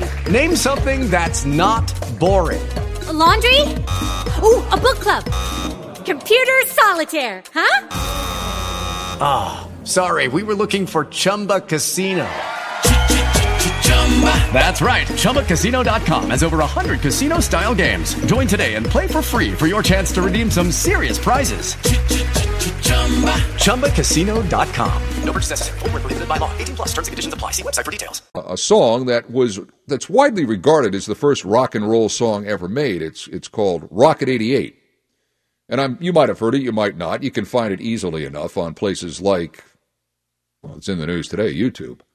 But that's generally recorded, regarded as the first rock and roll record that was ever made. Well, Ike Turner and his Delta Cats recorded some of their music at King Records. So did other uh, rhythm and blues acts, most notably James Brown. There were a lot of country acts that recorded there the Stanley Brothers, Grandpa Jones, uh, a comedian of some note who was uh, unfortunately murdered long before his time on this earth should have been up, guy by the name of Stringbean. Gospel music was big at King Records. And it was all under the purview of Sid Nathan, who was a fierce business guy, a really fierce business guy. But at one point, inside that building, you could not only write music, you could record music, And then that music was taken from one room to the next, the acetate recording of it, and they would press the records. So let's say, for example, you were the Stanley, Stanley Brothers. And let's say you came in and you wanted to uh, make a new album. You wanted to make sure that people at your next concert stops could buy the album from you or through the record label or at a record store or wherever. You'd go there, you record the album, they'd press the album, they'd give you about 200 copies of it, probably sell you 200 copies of it, and then if you'd go to your concert, you could sell the records at your next concert. It was one stop shopping. It was marketing that really and truly was about 30 years ahead of its time. Anyway, at one point, that, that, that, that plant down there on Brewster Avenue was so busy. It was, it was manufacturing records 24 hours a day, after day after day. There was an artist by the name of Bobby Lewis. Bobby Lewis had a, it was a one hit wonder. Uh, but he had a huge number one song called Tossin' and Turning back in the 60s. And uh, he recorded it for a label that was, I, I believe, based out of Indianapolis, because I think that's where, that's where he was from. But they pressed the record here in Cincinnati at King Records. And that record was so popular, they had to hire on extra people to work the presses to get that music out the door. There was something else about King Records that was um, that made it ahead of its time as a business, that really made it a very special place that needs to be celebrated and embraced. It, it was one of the first in our area, one of the first integrate, integrated businesses, one of the first, where a black man and a white man could work side by side. And Sid Nathan embraced that probably because he realized there, there was money to be made, and money knows no color. Money knows only green. But in a lot of places where that wasn't allowed in the 1940s, King embraced that. Nathan embraced it.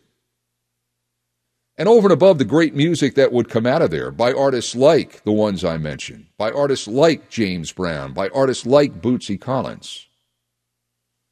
Even despite all of that, if for no other reason, King Records should be celebrated and, and embraced. Sid Nathan died, I want to say, about 50 years ago, 68, 69. He was a man who was not in good health. He had a bad ticker. Died in Florida. There was nobody in, in the family, in his immediate family, that wanted to take on the business.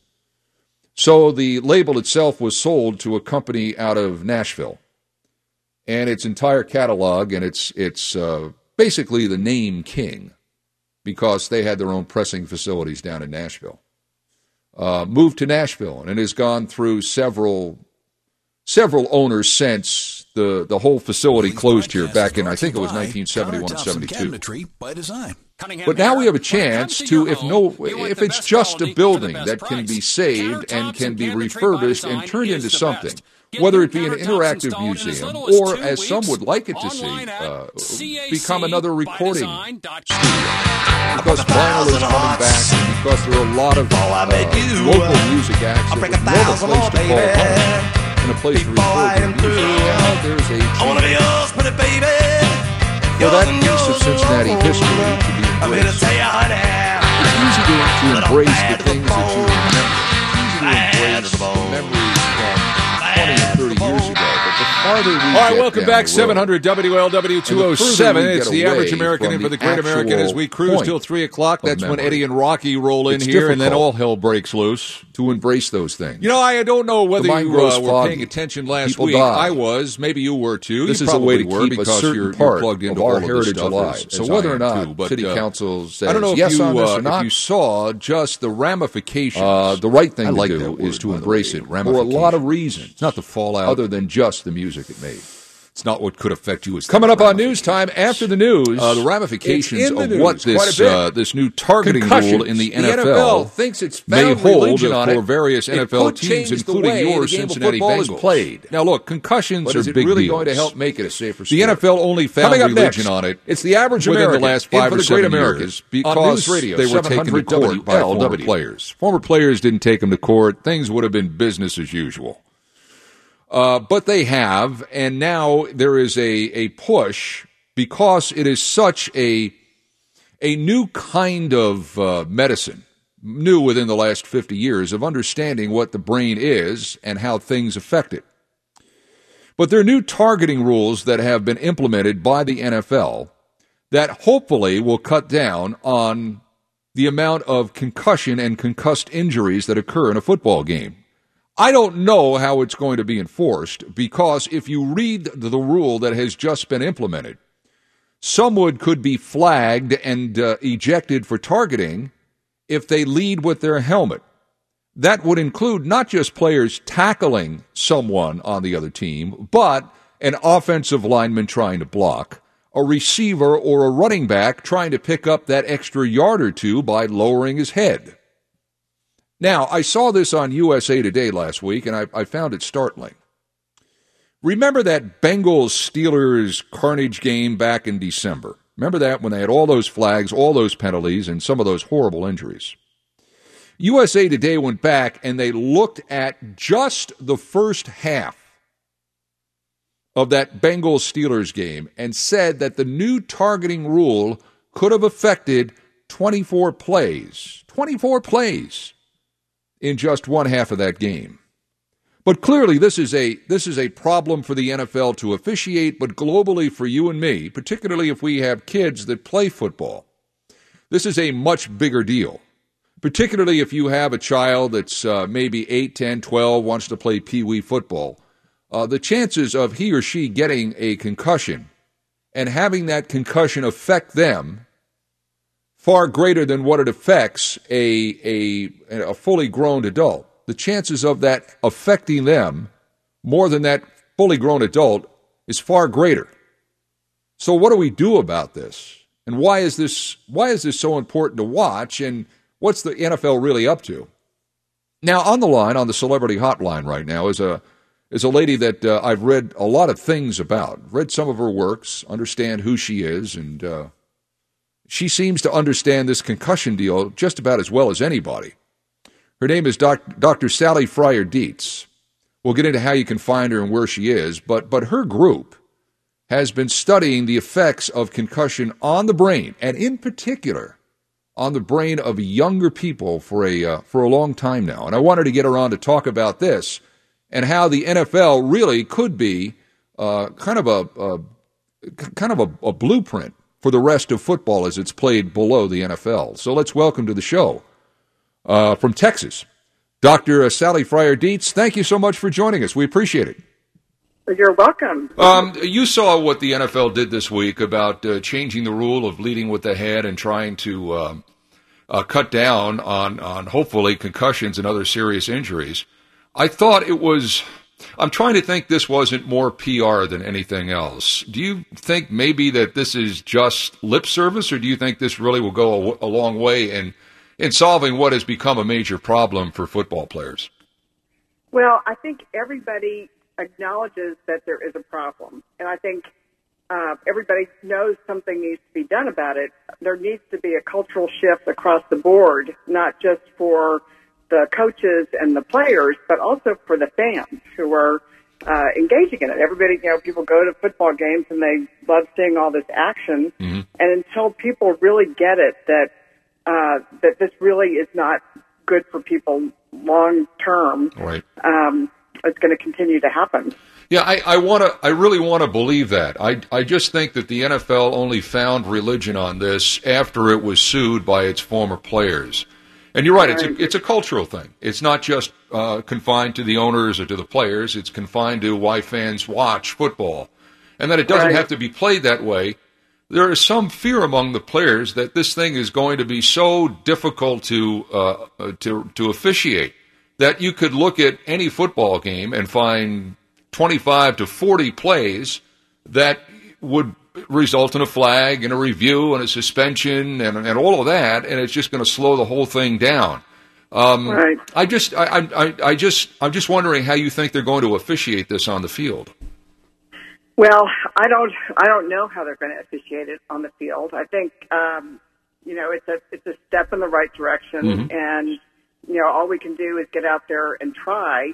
There will always, unfortunately, be people who do not play by the rules, and you see it in every single sport. You see it in ice hockey, you see it in you know boxing, sure. you see it you know, soccer, every every every place, and that's what there really needs to be a no tolerance policy for. Um, you know, people, you know, really should play by the rules, but it doesn't happen a lot. Yeah. You know, I, I think there is, it's beyond discussion that this is a really big deal. This is a really serious thing. In your, in your work, and as I said, you're involved with, uh, former NFL players who may be at the risk of CTE. What, what, what are you learning from working with them about long term, uh, ramifications of just these things, concussions in particular? I mean, what, what have you found in your study? Well, you know, it's interesting. A lot of the guys that we've worked with uh, were players who sustained injuries way before anybody acknowledged that there was a problem. Uh, and, you know, it hasn't been really that long that we've had research. Research is about, runs about 15 to 20 years behind, uh, by the time you get real, you know, published data out there. So, you know, clinically we've seen these problems for a long time, but the players haven't known about it. And when they, you know, signed up to play 30, 40 years ago, nobody signed up to have early dementia or all the problems that they're seeing now. Um, so, you know, there's a real reality check with, with a lot of people. And we see kind of two camps. Either the camp who's in total denial about it Mm-hmm. and, you know, they're going to go forward and figure there's nothing you can do about it. And then there's the other camp that, you know, they really are suffering and they sure would like to find a way to help and, uh, or to get help. And I think that's what we're, you know, really trying to do is, is to find treatments that are available where we can help people when they're, you know, suffering, uh, from a lot of these symptoms. And we're finding that there are things that we can do that no matter how old your injuries are, uh, you can make a change in your life. And, you know, at this point, I think we need to have a focus on that as well as on the preventative aspects of, you know, putting people, you know, out to play a good sport, but not putting them in a position where uh, you're taking their life away in the long run. And this is new medicine, right? I mean, this this is only uh, the, the study of the brain and long term concussion effects, CTE. This is fairly new medicine in your profession, is it not? It's actually it's not really new medicine. It has been, uh, you know, like I said, we've been aware of it for a long time. The scientific proof about it is relatively new because of this.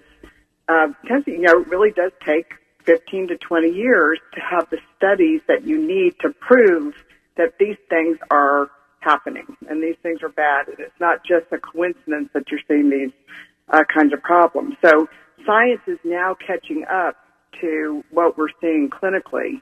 And when you have that kind of data, it's hard to run from it. You really have to acknowledge it. Same thing happened with smoking. Mm-hmm. You know, think about how long people smoked before we had hard data that it was bad for you. So, I, I've been told, now correct me if I'm wrong, that the risk is one thing in a fully formed brain. But when you're talking about younger players, when you're talking about 8, 9, 10, 11, kids that play Pop Warner Junior football, that the brain isn't fully developed and therefore there's more cause for, for injury, more cause for harm because the brain hasn't fully developed inside the cranium. Is that factually correct? That is absolutely correct, but it even goes beyond that. Um, in a developing brain, you have a lot more fluid around the brain inside the, the skull. And what happens with that is you get more movement. Um, you know, people have probably heard of shaken baby syndrome, and Yes. that's you know, infants, you know, if they get jarred too much or somebody shakes them, they can suffer, you know, incredible long-term, uh, permanent brain damage from that. And, you know, even young kids who sustain falls and, you know, fall off their bunk bed or something like that, they're at risk for having long-term damage because of this movement that can occur uh, within the cranium, not just the fact that it's an immature brain, but because of all the movement that takes place. And at the NFL level, obviously, you you have habits that have been bad when it comes to this kind of thing for a while, and so the the relearning or the breaking of those bad habits is going to be a little more difficult, maybe, than it would be for somebody that is playing football at a younger age. And I think, first of all, it's encouraging. Hello, it is Ryan, and I was on a flight the other day playing one of my favorite social spin slot games on ChumbaCasino.com. I looked over the person sitting next to me, and you know what they were doing? They were also playing Chumba Casino. Coincidence? I think not. Everybody's loving having fun with it. Chumba Casino is home to hundreds of casino style games that you can play for free anytime, anywhere, even at 30,000 feet. So sign up now at chumbacasino.com to claim your free welcome bonus. That's chumbacasino.com and live the Chumba life. No purchase necessary. VGW Group. Void were prohibited by law. See terms and conditions. 18 plus. That there's light on this thing. But if you were going to, Right. you're going to speak to anybody who coaches at the younger level or a parent, and more important, a parent whose whose child may want to play football, what would you tell them? Well, you know, uh, right now I'm developing a, a course actually for coaches and for parents to be able to, um, you know, identify risk factors early. Um, to be able to identify if somebody is injured on the on the field, they have to be pulled from the game and they have to go through the steps of, of rehab protocol. But really, one of the very best things that you can do is to get a complete baseline assessment. And that's not just the impact testing that schools give, where it's a neurocognitive test, which is, you know, a great tool, but it's one small piece of the big puzzle. Um, if you can get a baseline test where, you know, we go for physicals for sports and they look for a hernia and they look for a heart murmur and other Sure. things, but nobody's looking at their coordination. Nobody's looking at their vision, their response speed. Um, do they have a peripheral, you know, vision deficit? You know, those are the risk factors that can put them um, at a greater risk to be injured on the field. So if you have a good baseline test, 226 identify 700 those risk factors WLW. early, Welcome back. you can train those things. You can help set The average American in for the great American. Uh, so no, USA Today went through all of this and they found the field, 75 first athlete, half plays in that Bengals Steelers as much game. of a risk 75 being first half plays, I mean, any of us can get 39 possible penalties on 24 by, plays. You know, walking down a stair. I'm telling you, the But NFL isn't going to be able to yourself up, enforce this. Um, They're not. Be safer. I mean, you think know, about got, just how you know, over and above how good at it the whole is big to try picture. and cut down Uh, on the number Doctor, of thank you so much for your time. We appreciate that- it. that- And, uh, again, may occur in- in- concussion-therapy in NFL dot com is how you can find having Dr. less of Sally the Fryer helmet Thank you. We appreciate more it. of a part of the Thanks play. so much for your interest. Leave that And aside for the a second. The morality that's, of that you know, and the, the big picture and 11, all of 12, that is you got to think about things like that. I ain't gonna really enforce it? him out there? Are you going to say that Now, you could say, a well, if he guy jumps, that is a pulling falls off guard a and swing, is can hit blocking his head on a this and that, sweep, but I- and he's coming You know, through and he's putting his helmet into a defender's shoulder football, pads. as much as that if you look at the new about, targeting rule, you know, the he's competition and the teamwork penalty and all of that. I mean, are I- you I going to say that a running back? Let's say for for example really- Joe Mixon. Really Joe Mixon great. catches a flare that's pass and he's trying to turn it upfield, and he players sees a say, "I'm not gonna let cornerback there, and he needs another two yards for the touchdown. number of What's he years going to do? old." Just stand up and run out of bounds? think about that if you're a parent. No, he's Again, going to put his head down and uh, try and get that those two yards for the was, uh, first down. concussion That is just instinct. com. Well, now what I guess? Dr. Sally Fryer. Are you going to throw a great American is out. The average? American is in. Does 221 the referee Radio, then go to the 700 video replay to see if Mixon indeed did this, and if indeed he did, is he ejected from the game? And then does he face suspension the following week? And that goes before the NFL review, and you may not know until Tuesday or Wednesday whether or not you have Joe Mixon for your next game.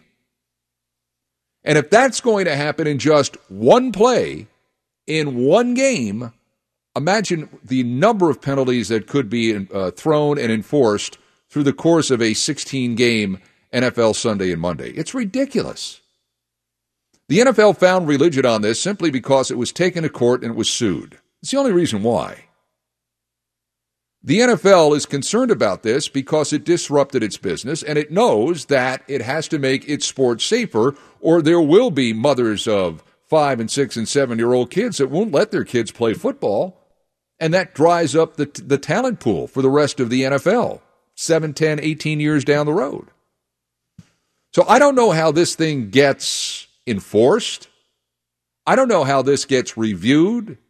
I do know the idea is good and it's it's it's wonderful and it's great.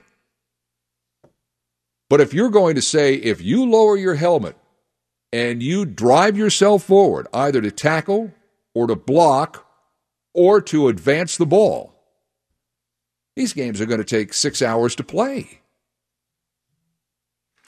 749 7000 1-800 the big one. Pound 700 on AT&T it's all leading up to the top of the hour at 3 o'clock when those two rascals eddie and rocky roll in here for another day of fun and frivolity. On News Radio 700 WLW.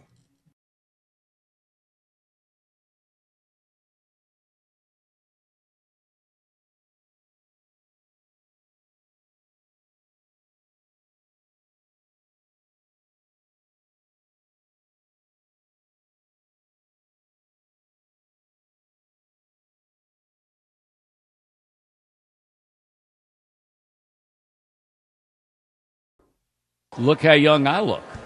You don't look young at all. Your papa looks good. Huh? You look good, but not. You don't look young. Hello, hello, hello, hello. Hello. Quiet, numbskulls. I'm broadcasting. Don't ball, you bonehead. Oh, right, guys. Seg, what do you think could happen if you told Marty, Marty, you look good, but you don't look young? Uh, I'd be thrown out. But see, a grandkid can say that. I was just about to say that. Yeah, Grandkids can that's say- only, that the only that's the only thing uh, that uh, to tell Marty is his grandkids that he's not young. Yeah, grandkids can say anything they want to grandparents. It doesn't matter. You, they can say anything they want. The grandparent thinks it's great. There's something wrong with that because you can't say anything you want to your parent and they think it looks it sounds great. Well, you say the same thing to your grandparent. Oh, that's great. I love that. You know, why does life work that way? Maybe I'd have a guest on that talks about that. Ken, I that's, might. That's way over my pay grade. I might. That's I might. way over my I pay might go to that well next week. Okay, good. Yeah. Uh, the uh, Stooge Report is a proud service of your local Tempstar heating and air conditioning dealers. Tempstar, quality you can feel in Western Hills. Call Durbin Heating and Cooling at 598-8449 or go to durbinheatingandcooling.com. Sports. Second time in a row we've heard that.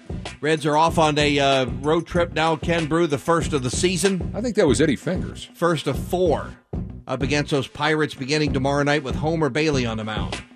The action right here on 700 WLW. Uh, catcher Stuart Turner clearing waivers today. He's been uh, outrighted to uh, AAA Louisville. Guess who's back? RG3. With the Ravens. Correct. Yeah. Former uh, Redskin and Browns uh, quarterback RG3, Robert Griffin III, signs today with Baltimore. Let me ask you a question. I got a trivia question for you. Go ahead. The uh, Louisville Bats open tonight. Yes, sir. Name A bat? no. Oh. Nick Senzel is in the lineup. He is the seventh overall prospect in all of minor league baseball. Yes, sir. Name the last Louisville bat that was the seventh overall prospect in all of minor league baseball. Ooh.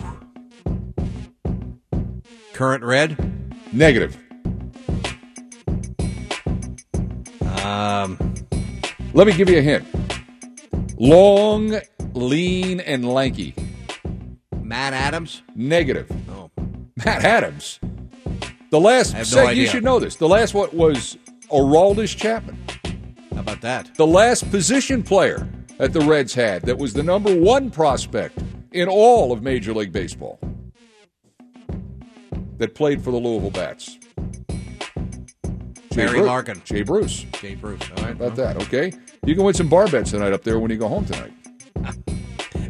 When I stop by, I'll you do stop that. it off. What's the number one watering hole up there by you, Seg? I don't know, Ken Broo. I don't. Uh, I don't go to too many of them. Okay, I was just checking in case I'm up that way. I might call you up and say you want to go have a pop. Uh, Travis Steele tonight at six oh five. The new Xavier coach. I like that guy. He's going to be uh, formally introduced in about twenty two minutes on campus. Don't you think Travis Steele was a good hire? Yes, I, I good. like that guy. I think Yes. he's intense. He recruited all those guys Correct. at Xavier. I mean, all these Xavier fans were running around apoplectic last week that Chris Mack was going to go to Louisville. Everybody Right. knew he was going to Louisville like a year ago. And like they, they said, don't worry. They got the guy that recruited all of those guys and the guy that designed the Xavier offense. This guy's good. He will uh, continue happy. the tradition of uh, Xavier assistants becoming head coaches and having success. They've done well at each and every stop of the way. Correct. Uh, Prosser was better than Gillen, right? Right. Then you had who after him? Thad Matta. Thad Matta, correct. all right. Then you had Miller was better than Matta, Right. and Mack was better than Miller. Correct. This would be fine. So everything's okay on Victory Parkway. Uh, Jim Herman uh, will uh, be on tonight, uh, the PGA golfer. Uh, he's out right now with uh, foot injury, but uh, he will uh, be talking about uh, tomorrow's Masters as that kicks off among the azaleas and the uh, poinsettias or whatever they have down there, and then uh, we'll be talking about uh, young Tiger Woods. I got a question for him. Back. Can you can you uh, pass this on to Lance? I got a question for him when he has Jim Miller on. I'm sure Jim Lance Herman is listening. I want to know if the white uniforms that they have to wear at Augusta, that the caddies have to wear at Augusta, Yes, sir. do they have starch in them? Okay. I want to know, do they have starch? And Can you remember that? Do they I'll have see what I can do. Because I'm not going to be here. I'll, I'll be home About as preparing. many questions as Willie gives Brian Tome from you. I got to get Brian on here in a little. But I'm just saying, I'm interested if they starch those things and if they're washed like from one day to the next. I'm just interested in these things. Paul Doherty's down there. Maybe we'll call him too. You know, a lot of writers go down there and they like live in a house. There's like six and seven writers in a house. Like these national writers who go down to Augusta. That's- that's six- exciting. Can you imagine what those bathrooms must look like? That's, that's exciting. You get sport, six sports writers in a house in Augusta. Yeah, but a dollar fifty for a grilled cheese is not bad. No, I'm. Uh, you know what? I I, Or I pimento cheese. You can get a pimento cheese. I, sandwich. I got golf buddies here in town, and all they want to do is go down and watch a practice round at the Masters. And I'm like, I would just like to go there and see it. I'd like to go there and play it. Well, you know what? I'll What- caddy for you. Well, that you got a deal. Now we got to. Starch, uniform or not. What do you figure that is? About twenty nine dollars for eighteen in a Oh, cart down yeah, there? yeah, sure. That's what I'm thinking. Yeah. It just, I think John Boehner. He's he's got Willie on there no times at all over the years. You think John Willie, Bader's Willie, played? Willie's you think, Willie is still waiting for the invitation. do you think he? Do you think Boehner's played Augusta? He's probably played Augusta. Probably has. Yeah. Well, maybe we can get him to go. I'll pay for the cart. John and I'll split a cart. Bingo. You got it. Absolutely. Amen. Corner. Do a couple of wheelies or something. I'll do anything Donuts? to play down there. No, no, I'm just saying. I, I would. that- That's one of the places I would. I would like to play Pebble Beach. Oh, that's a great there, golf that's course. nice. I would love to play Pebble Beach.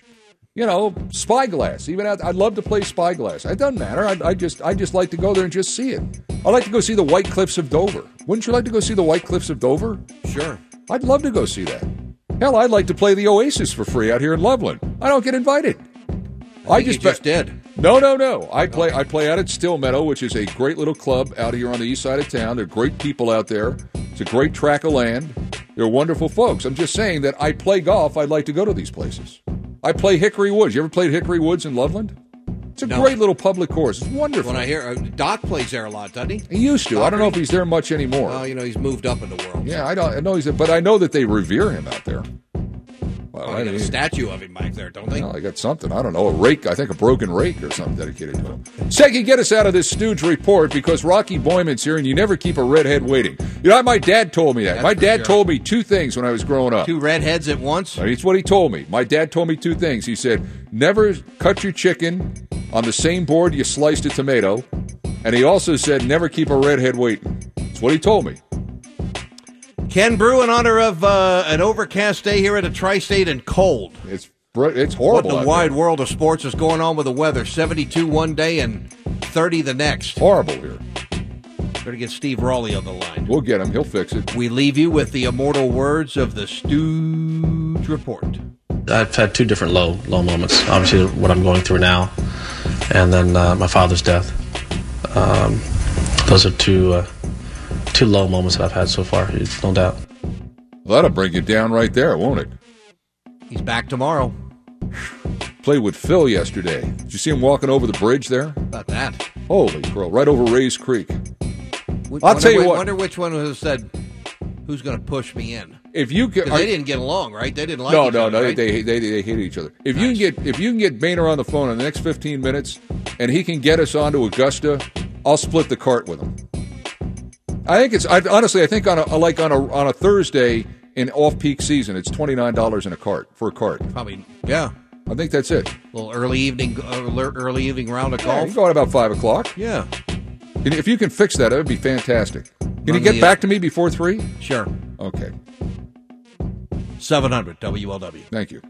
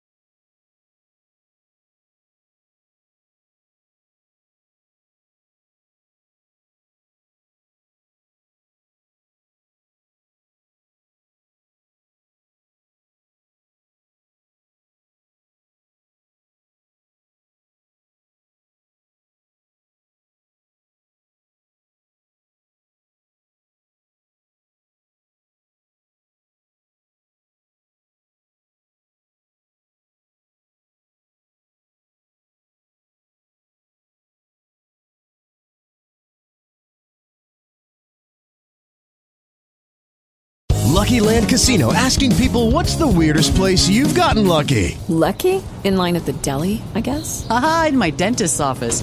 More than once, actually. Do I have to say? Yes, you do. In the car before my kids' PTA meeting. Really? Yes. Excuse me, what's the weirdest place you've gotten lucky? I never win and tell. Well, there you have it. You can get lucky anywhere playing at LuckyLandSlots.com. Play for free right now. Are you feeling lucky? No purchase necessary. Void where prohibited by law. 18 plus. Terms and conditions apply. See website for details.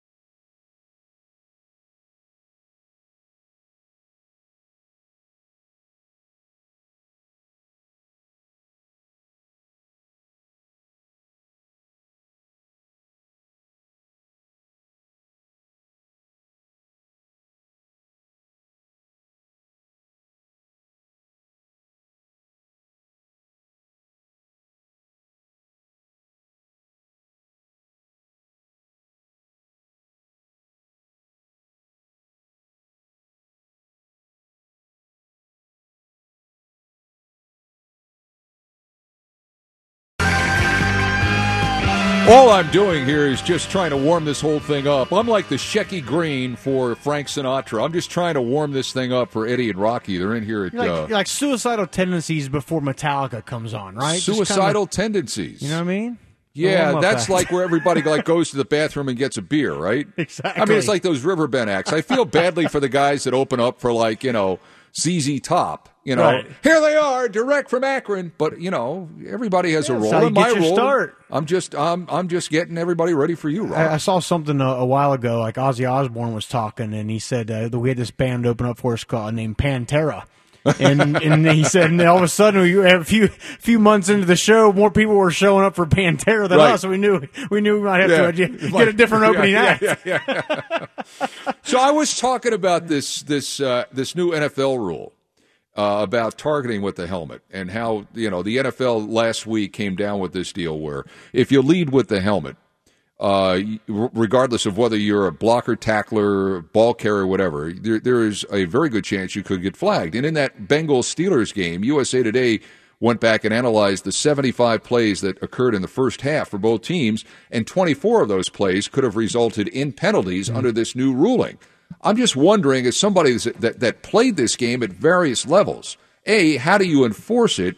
And B, if you do enforce it, won't it be a random enforcement? I, I think so. And you and I were talking off air. I think the NFL did a good thing by clarifying the catch rule, right? Simplifying a little bit. And then just as we were getting ready to celebrate, they added a very ambiguous rule that where there's a lot of, it's a very subjective thing. And kind of to your point there, I heard an NFL executive, uh, Sal Paolantonio was talking about it. And he said an NFL scout or somebody said, you know, 80 like 80 to 90% of plays will involve some sort of aspect of that rule mm-hmm. lowering of the head. I mean Right. think about every quarterback sneak right? That's Sure, gone. sure. every hey it's third and one we need our running back to get one all of a sudden that's a lowering of the head. Think about when a you know a 280 pound defensive end is is bull rushing an offensive tackle. That offensive ta- you can, you can't it sounds good in theory to just take your two hands and bench press that guy off you but in theory it's not going to happen No. you need something to absorb the blow and that thing is kind of the, the two screws on the front of your helmet Now think about this. You could be theoretically ejected for doing that. Right. So are you going to send the referee to that viewing station after every one of these penalties and you could face suspension? yeah So come Monday or Tuesday, if you're, for example, the Bengals and Joe Mixon lowered his head on a third and one to get a first down, but instead got flagged, are you going to have Mixon next week when you play the Steelers? Game not gonna have game yeah games on the line. We need our running back to get that one yard ice the game versus the steelers and, and trying to do his job. Is he going to get thrown out and the biggest thing ken is they're instituting what is in my opinion a very very significant role. I don't want to understate that and they're doing it in an era where you don't have the time and opportunity to practice it right 2011 cba you know cut down on the number of ota days cut down on the number of padded practices Right. cut down on the number of opportunities you can work with your your coach. So now you got a, a new rule that's very uh, that's a big time change. Now we're saying, okay, well just go out there and do it when Right. you've been playing football for 20 years doing Right. it one way. So it's I don't know how they're going to do it. I think the result is going to be more of what we don't want, and that's flags. I got John flags. here. John, you want to weigh in on this NFL thing, John? Hey, Ken. How are you? Rocky's here too. Hey, Rocky. How you doing? Good. Fire away, John. You know, just some quick math. Uh, there's about 150 uh, plays from scrimmage in an NFL game. Uh huh. That's fair. Yeah. Uh, if you got uh, uh, 32 teams over the course of uh, preseason for postseason, you're talking about if you consider every potential uh, incident, and I'm talking about point of attack, and what you were just describing just before is the game of NFL football involves 11 potential points of attack Right. every play, right? So your your math, your your your what you're saying is there's going to be tens of a half a thousands of million plays. Yeah. potential. Uh, Yeah. You've got a half a min- a half a million potential Yeah. replay calls through the course of a season. Right, It's and then and, and and John, then the case becomes what play do you flag? And if you flag that play, well, why didn't you flag the play before? Because you didn't see it. Well, wait a minute. Every game's got ten cameras, Right. so you should, you everybody's should going to see it. theoretically be able to go back and see everything. Right. So I You just, know? I think this is this is a, a slip. Thank you, John. I think this is a slippery slope that uh, Anyway, so and, that was and here's and here's the deal with this too, Ken. I, look, I'm all for making the game safer, and I know you are too. But think about the last six years, five or six years, let's say, where there's been an emphasis on taking the head out of the tackle and you know CTE and all that. So we have all that emphasis, and we're changing the game and doing all this. And what happened last year? Concussions went up. Yeah. There was more of the a record number of concussions. I think it was 291 concussions, up 16 percent from the year before. So, if we're changing the rules and but it's not having the effect of uh, the, the effect of the uh, what we're intended to do, then all we're getting for that in return is flags, penalties, and stoppages in play. And you know why they're doing it? It's because Lawsuits. guys like you Mhm. are suing the NFL. Right. You know, They got to be able to go into court and say, "Look, Right. we're doing this. We're Right. trying to do things to Right. pass it, guys." Right. It's it's Yeah. like when you take training courses at your employer for sexual harassment or whatever Right. it might be. Hey, well, we trained them. That's Yeah, that's not on told 'em. us. Yeah. And that's what Trying this is. Hey, we got these new rules in here. It's not on us. Yeah, it's, and I, it's I, be tough. I, I just think the NFL only found religion on this because it started costing them, I think, initially seven hundred and fifty million dollars. what, they got to do, uh, in my opinion, is you got to take, and this is obviously very hard and it's subjective as well, but you got to take intent into the equation. I, I think the average person would say, okay, that guy was trying to put his head down and spear and physically hurt that guy. Sure. Let's throw the flag there, but hey, bang bang play. The guy happened to, you know, the the the, the ball carrier lowered his head, so the tackler lowered his head a little bit more, and all of a sudden, they're, can you not do that? I mean, but how do you how do you how do you determine intent in anything in life? I mean, what what were you intending to do oh, on that? hundred guys at a bar. Did he try to hurt that guy? I don't know. You know, it's one of those. It, it's tough, but I don't know why the NFL. I've never understood this. Why don't they?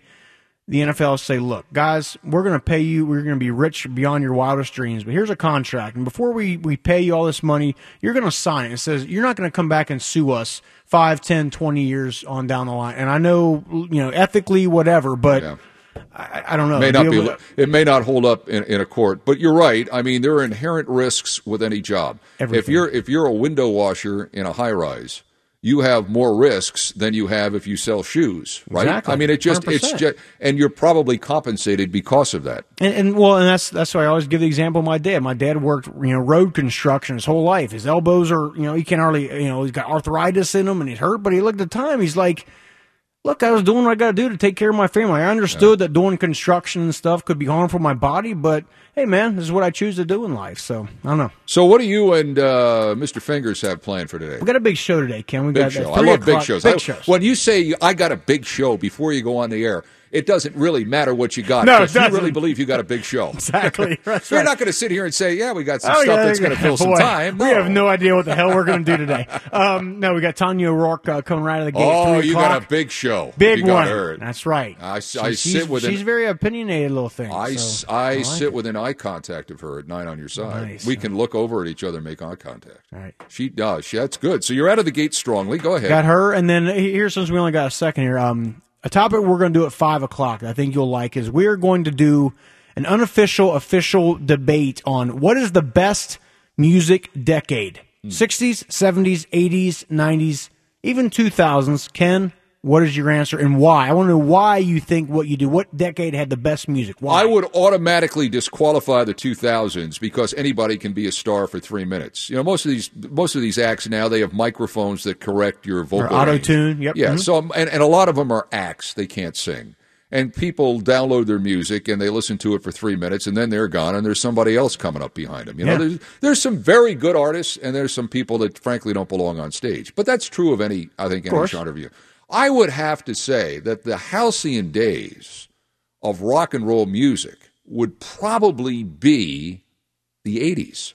80s? Because I think I think although I like disco, disco kind of like polluted the 70s. Yeah, And the yeah. 60s, most of the music was made by other people than the acts.